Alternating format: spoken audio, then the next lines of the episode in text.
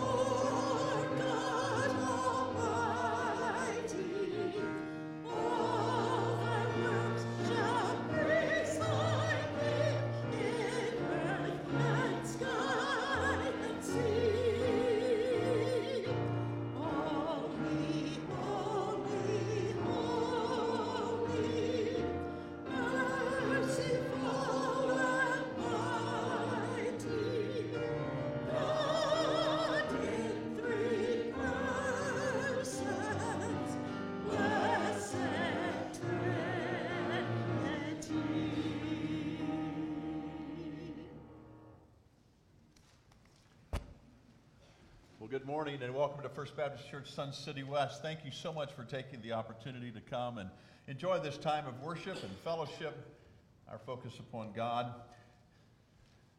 praising Him and thanking Him for His unconditional love, His grace, and His mercy. And at the same time, allowing Him to speak to us, not only to encourage and strengthen, but also to accomplish the desires of His heart. If this is the very first time that you've been with us, you've not filled out a guest card before, we'd love for you to take the opportunity to take that card in the pew in front of you and fill it out in its entirety. And at the end of the service, if you would just place that in one of the four offering boxes when you leave, we would certainly appreciate that. Would you join me together in prayer? Father, thank you for the time that you've given us this morning to come and to worship your name. Father, as we've enjoyed the time of Bible study uh, earlier this morning, the time the teachers have spent not only in preparation, but Father, also teaching your word. It is inspiring because it is absolute truth. A time of fellowship between these services. Father, the connection of your people, the common bond of Jesus Christ. It warms our heart. And Father, as we come now to worship, to lift up our praise, and Father, to read and understand your word and how it applies to our life, I pray that God, your spirit would speak boldly to us and help us today to experience your presence. It's in the name of Jesus we pray. Amen.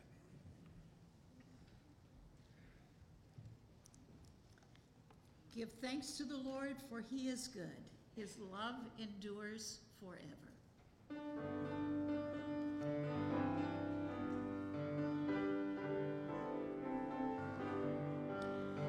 Thanks to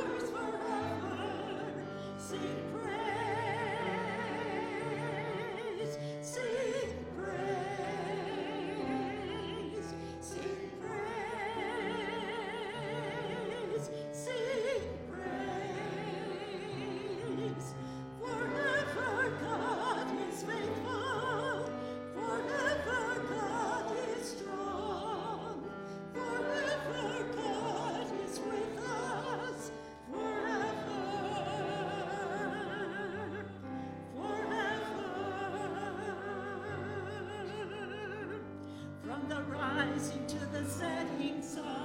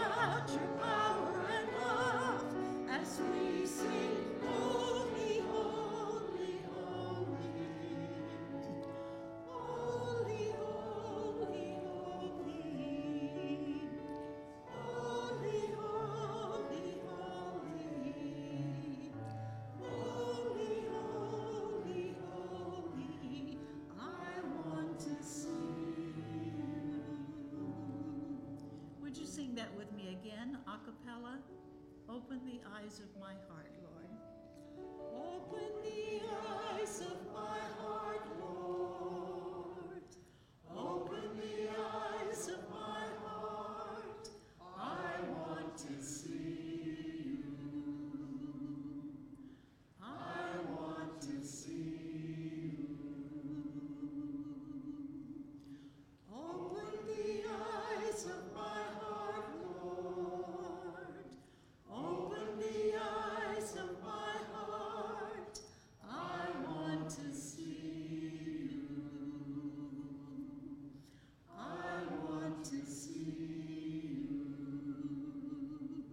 To see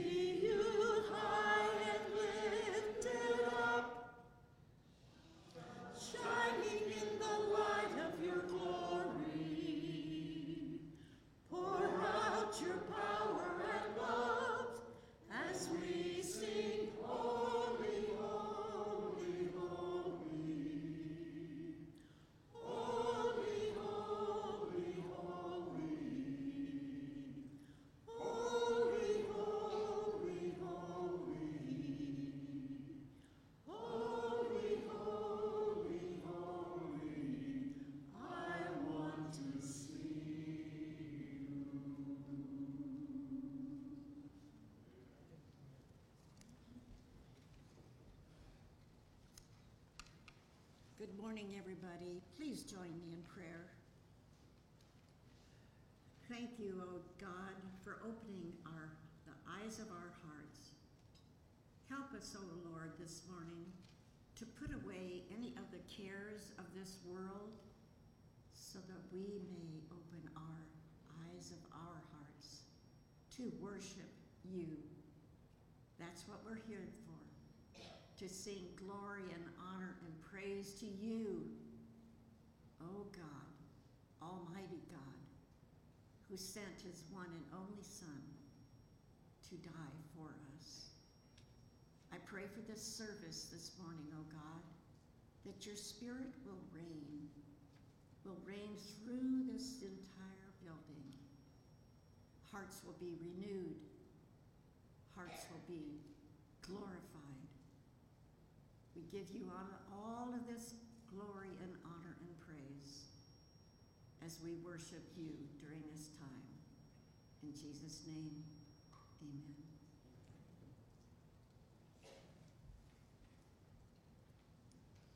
His eye is on the sparrow, and I know he watches me.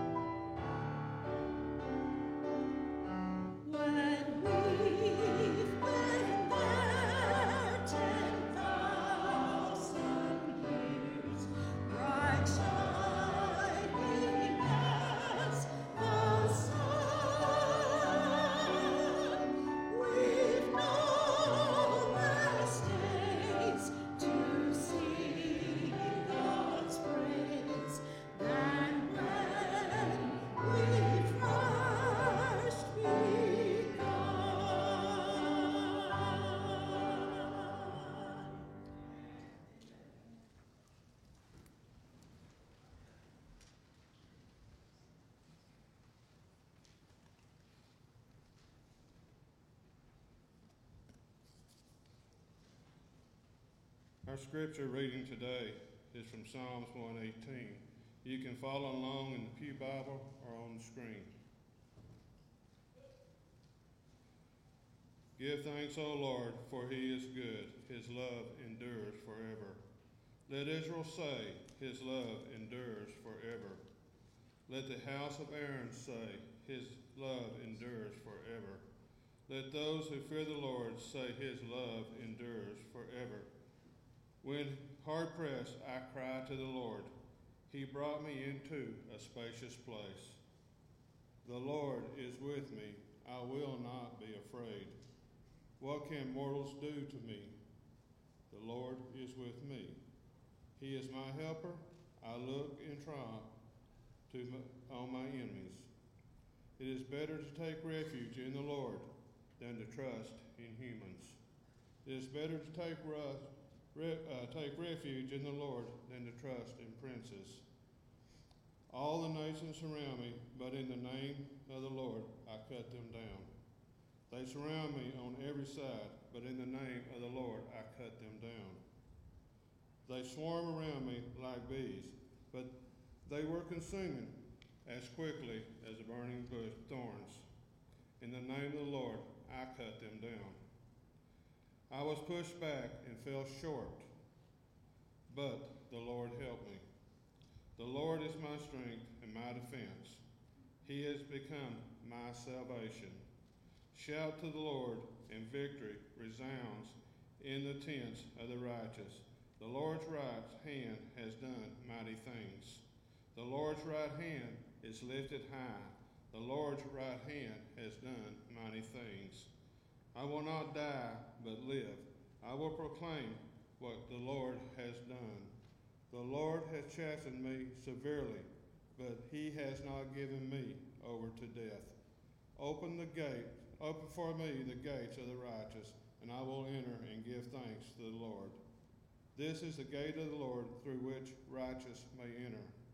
I will give you thanks, for you answered me. You have become my salvation. The stone the builder rejected has become the cornerstone. The Lord has done this, and it is marvelous in our eyes. The Lord has done it this very day. Let us rejoice and be glad. The Lord saves us. The Lord grants us success. Blessed is he who comes in the name of the Lord. From the house of the Lord, we bless you. The Lord is God, and he has made his light shine on us, and brawls in hand, join in festive present procession up to the horn of thorn of the horns of the altar. You are my God, and I will praise you. You are my God, and I will exalt you. Give thanks to the Lord, for he is good. His love endures forever. These are the words of the Lord.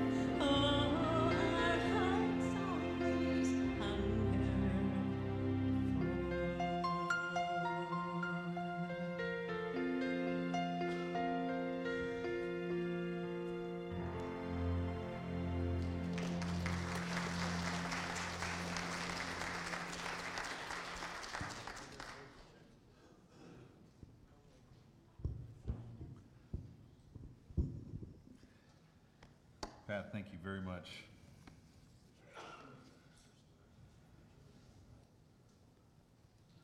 There are three time zones that we might live our life in the past, the future, and the now. Those who choose to live in the past are usually either enamored by what they call the good old days, or they're weighed down by guilt and bitterness and regrets about decisions made in the past. Playwright and novelist Thornton Wilder spent much of his life studying past cultures. He didn't believe that a person should spend much time reflecting on his own personal past. He said, I erase as I go along. You know, we should never let our tomorrows take up too much time in our today. The past should be a guidepost and not a hitching post. We shouldn't live in the past of all the things we did or we didn't do, the highs that we had or the regret, regrets. There are other people that choose to live into the future. And I know for us in our senior adult community, our future is, uh, is bright when we get to heaven. And we concentrate maybe on that future. And maybe sometimes, even in our days, we anticipate about what's going to happen ahead. We look at something that is larger, some expectation that we have that's out there. And we look so much into what the days ahead might be that we are not savoring what is happening before us today. And I think the present moment is something that is of great value. Uh, I determined that uh, much greater after my kidneys had failed and the whole process that I went through. I looked at life differently. Instead of always looking to the future, planning, yes, but anticipating and looking at the next big thing that's out there, I began to savor each day. I think we ought to learn from the past, and we ought to look into the future, but we ought to live in the now. And I think that was the conviction of the psalmist when he said, This is the day the Lord has made. Let us rejoice and be glad in it. This verse has two things it is a recognition, and it is also a resolution. First of all, it recognizes that God made today. This is the day the Lord has made. I acknowledge that. I understand that today is that prize day that He's given me. He's allowed me to get up. He's the one who created that atmosphere. He, he brought that into being, and He's allowed me to be here for that day. And since God make it, made it, it's a good day because God doesn't make anything that's bad. And so this is the day the Lord has made we should live in this day and make it the very best. Second is a resolution. He says, Let us rejoice and be glad in it. The resolution is, I know God made it, and so He made it good, so I'm going to resolve in my life that I'm going to rejoice and be glad in it. And I believe that most of our days are what we will them to be. Now, occasionally, there are circumstances of life that so overwhelm us that we actually do become their victims for a period of time. Life is difficult, it's a hard road, and there are many bumps along the way. But generally speaking, our days are what we make of them. The resolve of the psalmist, I think, should be our resolve as well. It is a focus of saying that we should make the most out of every day. We ought to live it to the fullest and not just let the seconds and the minutes and the hours tick away into oblivion. Making every day a good day does not come by wishing or hoping it's going to be a good day. The reality is, it's by acting. It's our determination. It's, it's the focus of our mind to say, no matter what happens today, I'm going to have a great day. Paul said, in whatever circumstances I find myself, good or bad, it doesn't matter, I will rejoice. I will rejoice. So, Making every day a good day does not come by wishing, but what it does do is it helps us to stop and think. How can I make today the very best day?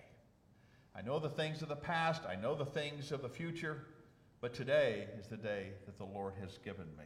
I think that this scripture and throughout these scriptures, there are about five things that if you were to write them down and apply them to your life, and if you're already doing that, I think that's fantastic.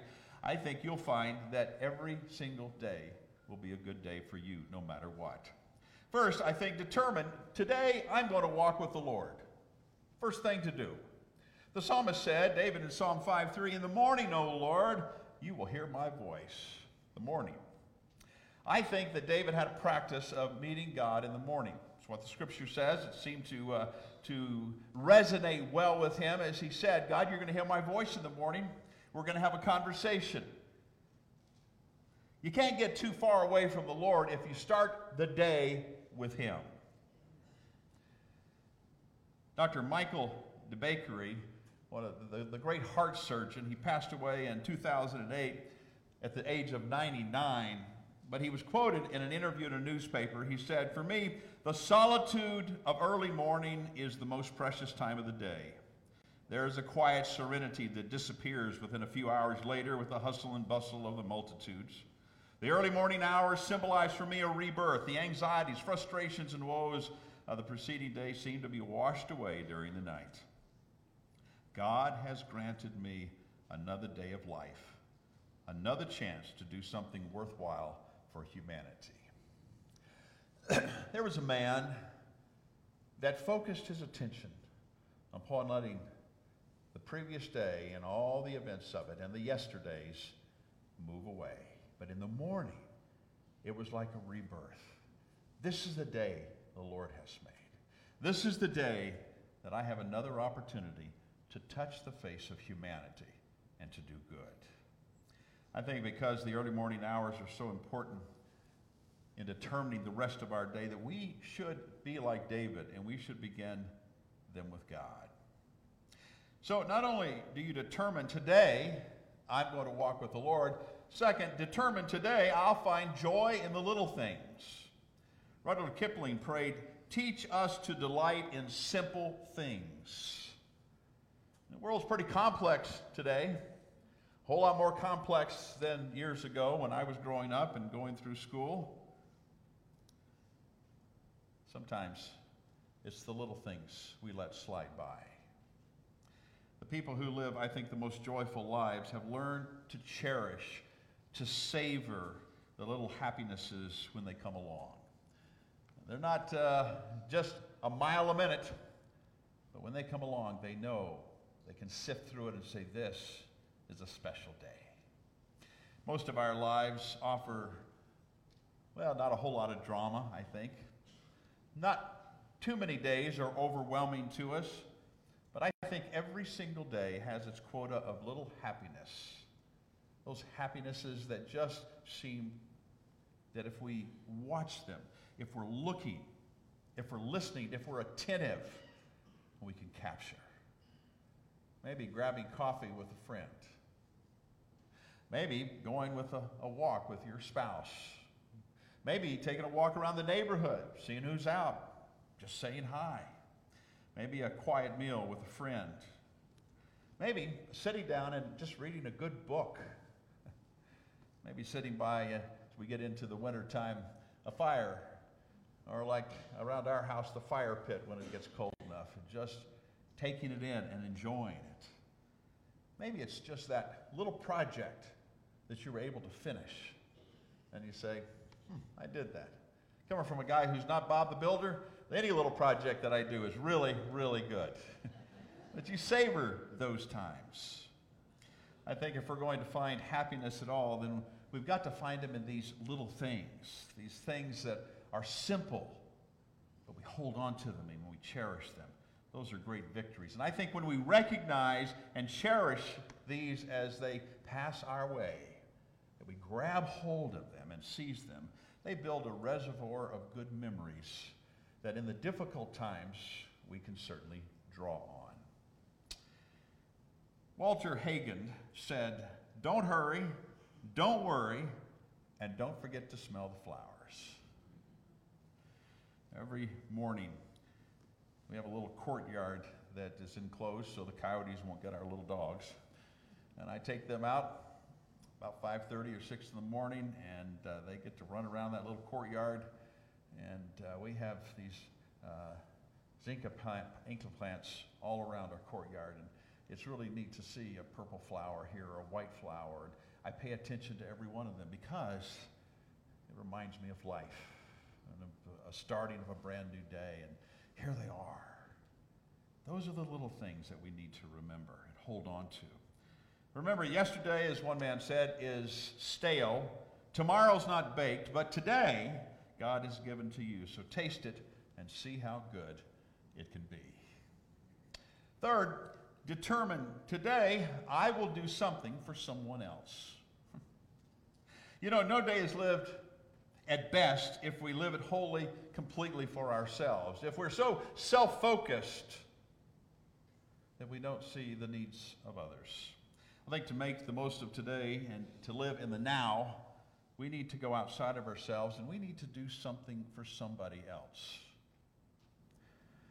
Uh, a number of years ago, when my dad was pastoring, he had a lady that, uh, that uh, came to his office and said, Pastor, I just want you to know that, uh, that I'm scared to death we're going to go to war. and my dad said, Okay. And she said, I'm just consumed with it. I don't know what to do. I'm scared to death. And so my father said, Well, here's what I would suggest. I would suggest that you go and you find a family that needs help and you invest yourself in that family. And then a month, come back and, and let's talk. And you know, she did that.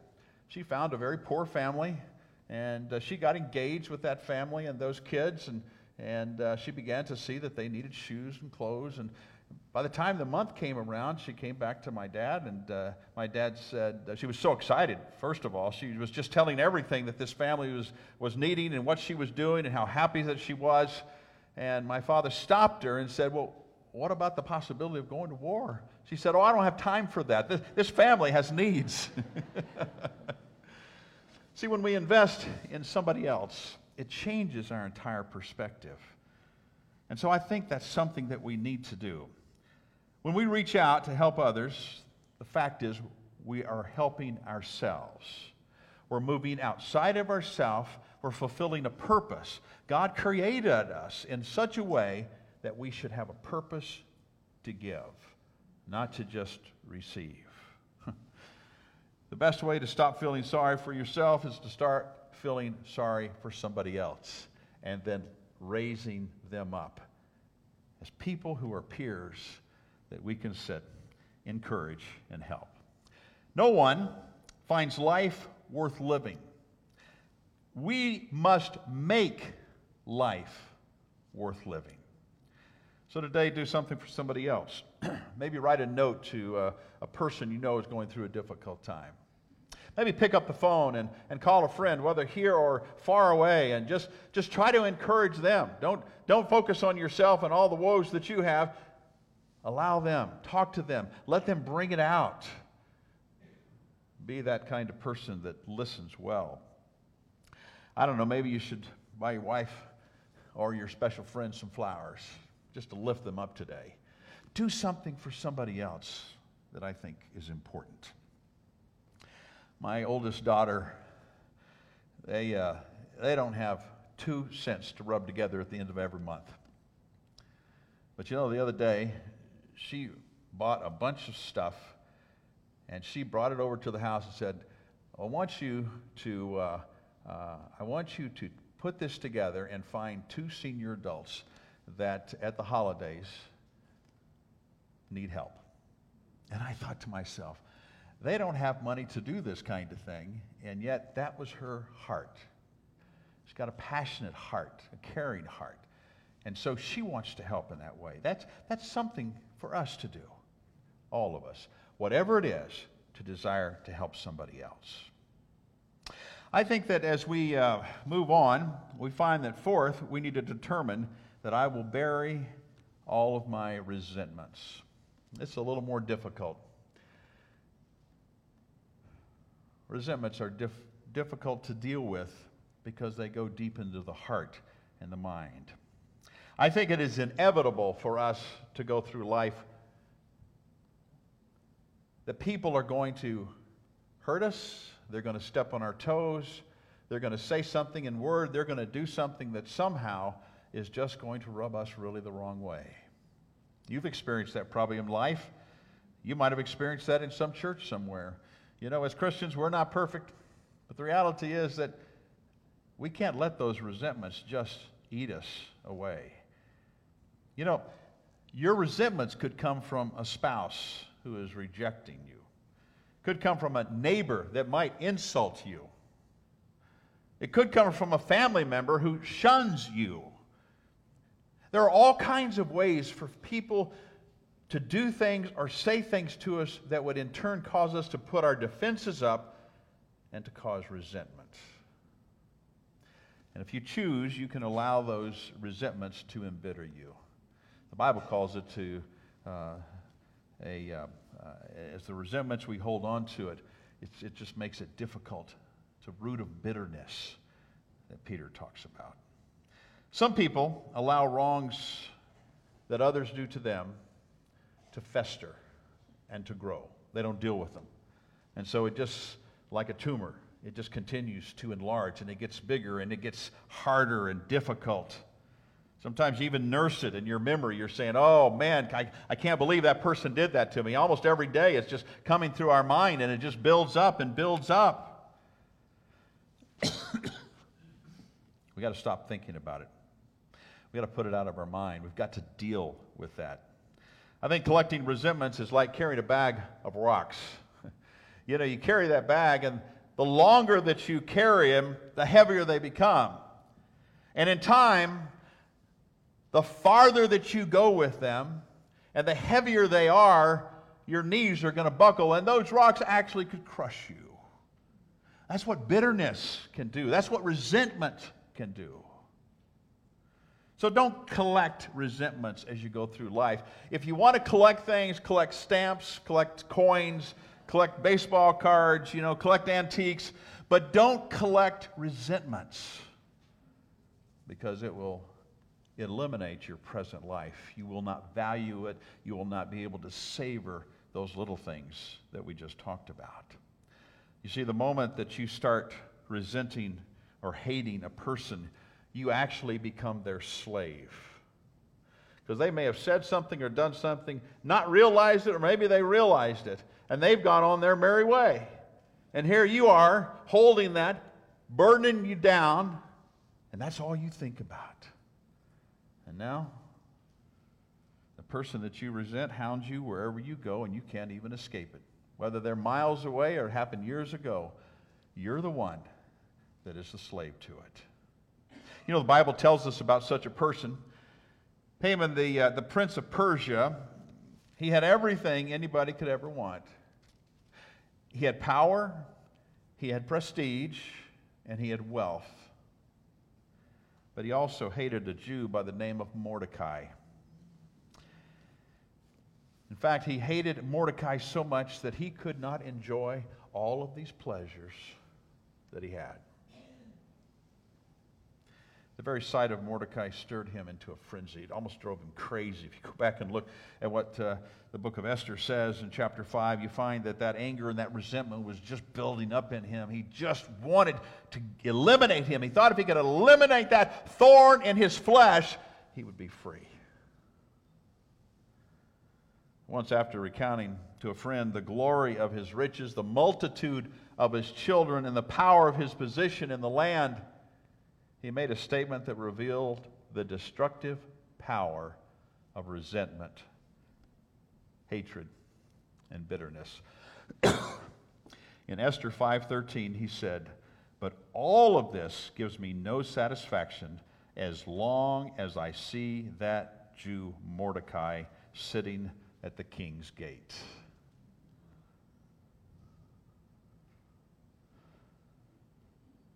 He had everything that anybody could ever want to make them joyful and happy.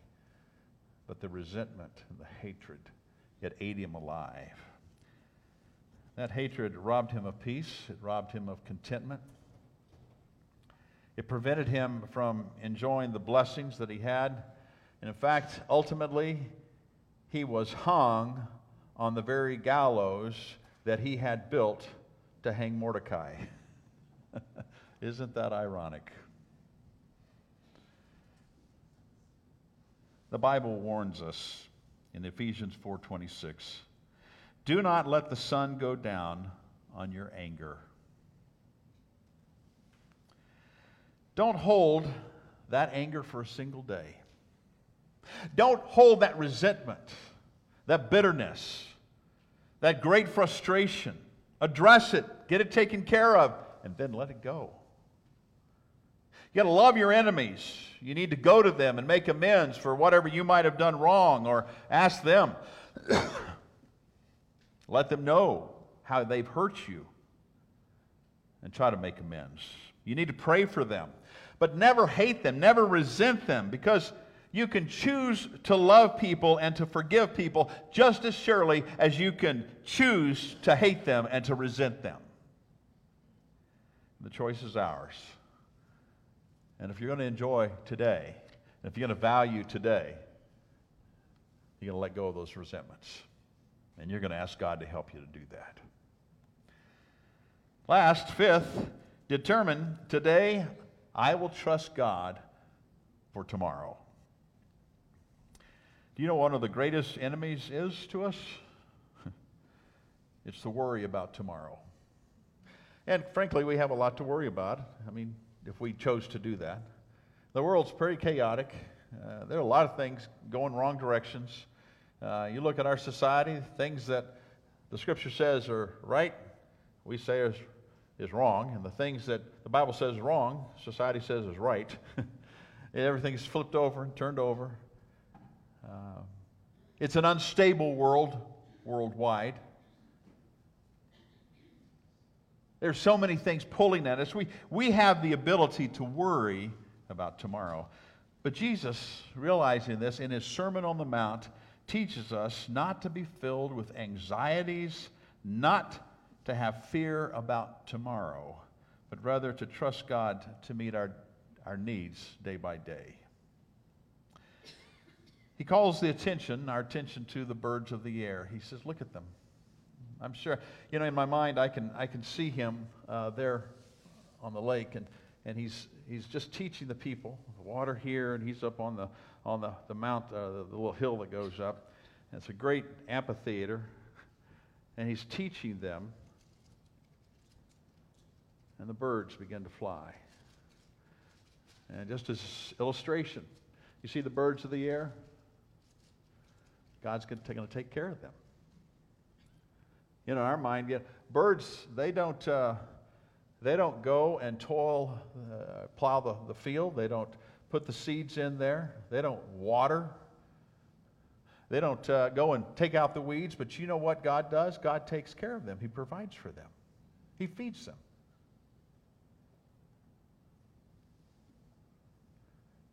And he looks over here and he says, Look at the flowers of the field. You see how beautiful they are? Well, God takes care of them.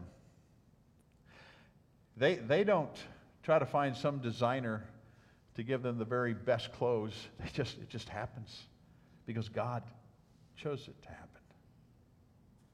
Here in Arizona, we have some of the most beautiful flowers. You just take it in, in the midst of the desert scene. Jesus wants us to understand that the lilies, the birds, the flowers, they don't worry. What Jesus is trying to help them to understand, the very God who created them, and they don't even have to toil for that, He takes care of them. He's going to take care of you. He's going to make sure that He gives you the strength to get through every single day, the most difficult of days, and there are difficult so he says, Don't you want to don't you want to trust the Lord instead of yourself? Jesus closes this, uh, this section, this teaching, by saying in Matthew 6.34 in the Today's Living Bible, So don't be anxious about tomorrow. God will take care of your tomorrow too. Live one day at a time. Takes care of some life. You say, Pastor, you just don't understand. We've got to have plans for tomorrow. Absolutely. We all need to make plans. But we don't need to worry about those plans. We just need to make sure they're taken care of. Everybody ought to have a will. You know, they ought to have that taken care of. They ought to, to have their funeral arrangements all taken care of so the families don't have to worry about that. You know, th- those are the kinds of plans that you look ahead. Your health care, those kind, those are things you have to plan for, but, but not to worry about. God's going to take care of you, he says. I think there are two days out of every week that we've got to learn to never worry and never be afraid. And one is yesterday, and the second is tomorrow. Yesterday's past, it's gone forever. Tomorrow has not arrived, and it's far beyond our ability to control all the events that are going to happen tomorrow, just like we can't control or change what happened yesterday. And this leaves only today for us to work through and to navigate through. And God says, I will help you. I will give you strength. I will encourage you every step along the way. I will take care of you. I think it's the experiences of today that drive people absolutely crazy. you see, we don't have to worry about the events of today because the things we that drive us the craziest, I think, are the things we can't change from yesterday. We so want to, but we just can't. And we can't worry about tomorrow. So, what is it that we do? Because this is a real difficult process for many of us. Because cognitively, we understand exactly what Jesus is saying. Cognitively, we understand yes, the Bible is telling us live for today, tomorrow God will take care of us. But as soon as we get into a situation, all of a sudden we say, well, okay, where's God at now? I, have got this concern, I don't know what to do with it. I think a great illustration is when the children of Israel they had left Egypt, been out of Egypt for about six weeks. And all of a sudden, they began to have anxiety. They were worrying about their future. In fact, they even talked about going back to Egypt and going back into slavery rather than take the risk for freedom. And so, God, in an effort to teach them faith, sent manna from heaven every single day. And you think that's great. You got so much manna out here to get. We can put it and we can store it. Unfortunately, it only lasted for one day. It was spoiled. It wasn't good to eat the next day. And the, so the children of Israel had to learn to trust God every single day for his provision. I think that's something critical for each one of us to hold on to. Every single day. God was teaching them to trust him. Jesus said in Matthew 6:11, "Give us this day our daily bread." Jesus was trying to teach in his prayer that you've got to trust Jesus for his provision today. For analytical people, for planners, it's hard. It's hard to, to not plan every single day to the detail. And if it, something doesn't go right, then in the analytical mindset, man, it changes all the other plans you have for the day or for the future. But God says, listen, I'm still going to take care of that. God has not promised bread or strength for tomorrow, and, and why should He? Since we can't eat tomorrow's bread until tomorrow, why worry about it in advance? Since we can't use tomorrow's strength until tomorrow, why worry about that? There are plenty of troubles coming tomorrow. Today, today, let us rejoice and be glad in this day. And choose to do that. Day by day, He's promised to supply what we need. Now, by all means, again, like I said, we have to plan ahead, but we have to live one day at a time. We, we have to think positively. We've got to, to look and know that God, through our faith and trust, is going to take care of us. We've got to commit ourselves wholly to Him, the one who loves us, the one who understands us, the one who forgives us, the one who accepts us, the one who empowers us. He's the one that we've got to trust. It may not be the script that we've written, but it is the proven script that God says, This is how you're going to, to show that you trust me is to know no matter what comes, I'm going to be there for you. So, to have a good day, we determined these five things. There are five things that I think that are very important to us. There are five things that are going to help us every single day get through life. We're going to walk with the Lord. We're going to rejoice in the small things.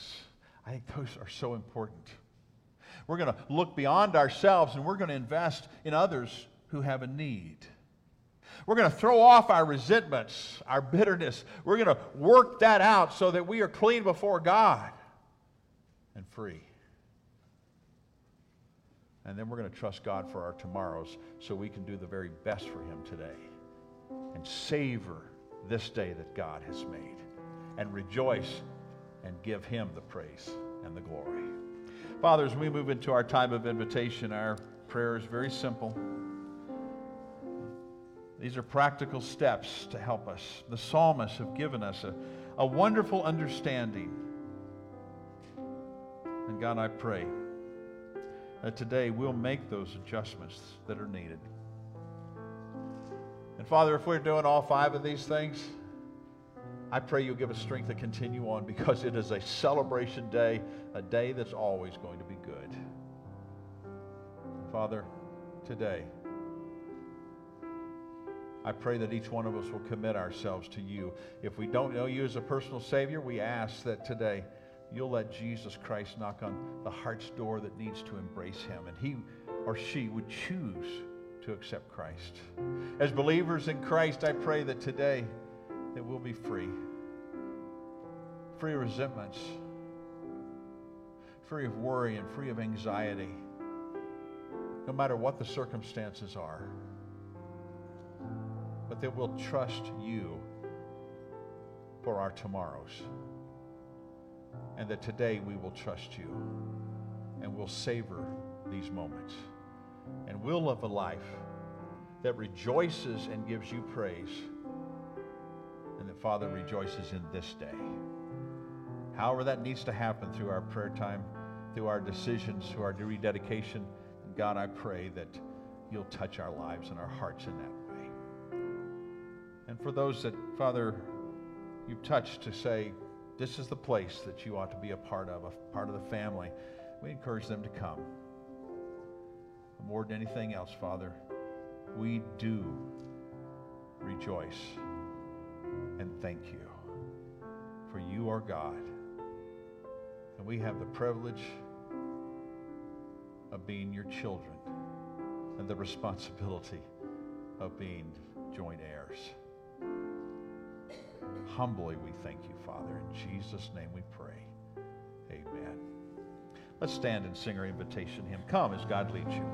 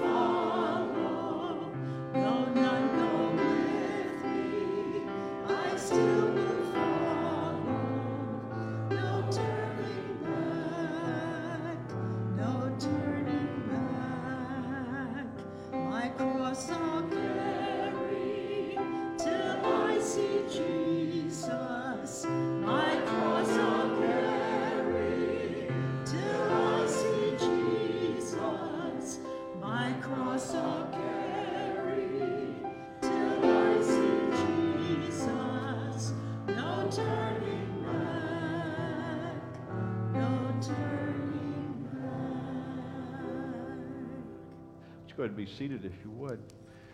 It is, uh, we, our prayer chain does such a tremendous job. And uh, Jenny, we appreciate all the effort in getting all of our prayer requests out.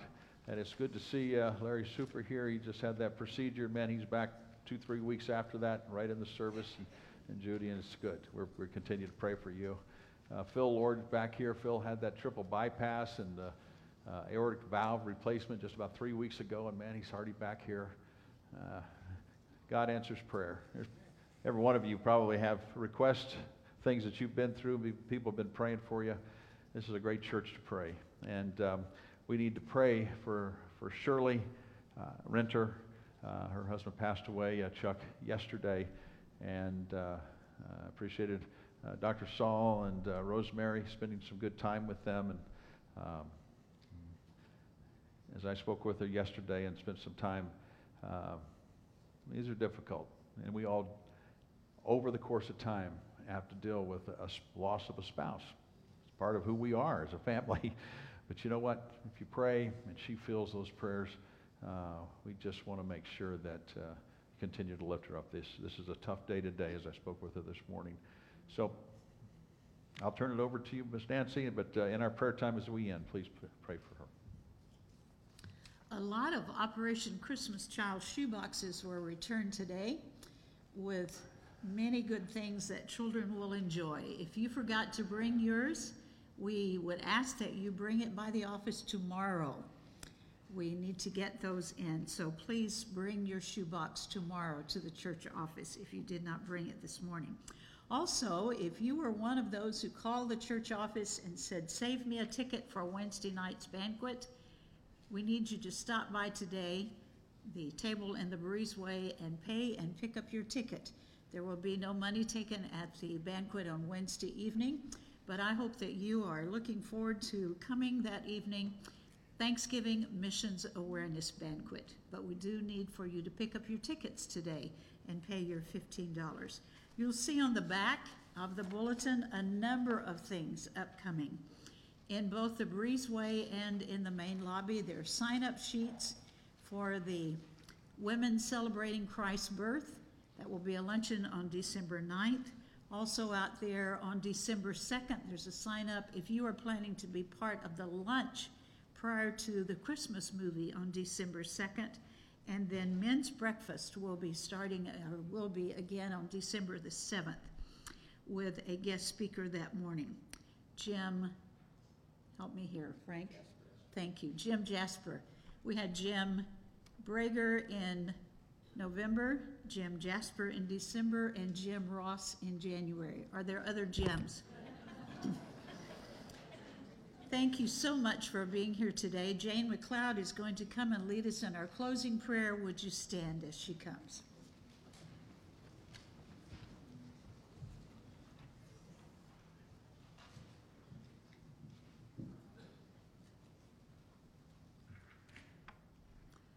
Dear Lord, we are so grateful that we could all come here today to be together today. And it is such a beautiful day. You have given us so many beautiful days lately, and with that cool weather, and yet we still have that warm sun in the afternoon. Dear Lord, we love you for all of these wonderful days you've given us. We love you for your character, for your loving kindness. Your love does endure forever. And we thank you for your mercies and your everything that you do. And we praise your name. And dear Lord, we are just so grateful to you. And may you be with us this next week. Lead us to be women and men of honor and the way that we would live for you and that we would illustrate your, good, your goodness and your loving kindness through our lives and that we would remember these five commitments that Dr. Kirby Kennedy has asked us to remember during the week and during our lives. So be with us all. We love you, Lord. We lift our voices to you you are our Lord Jesus Christ. Amen.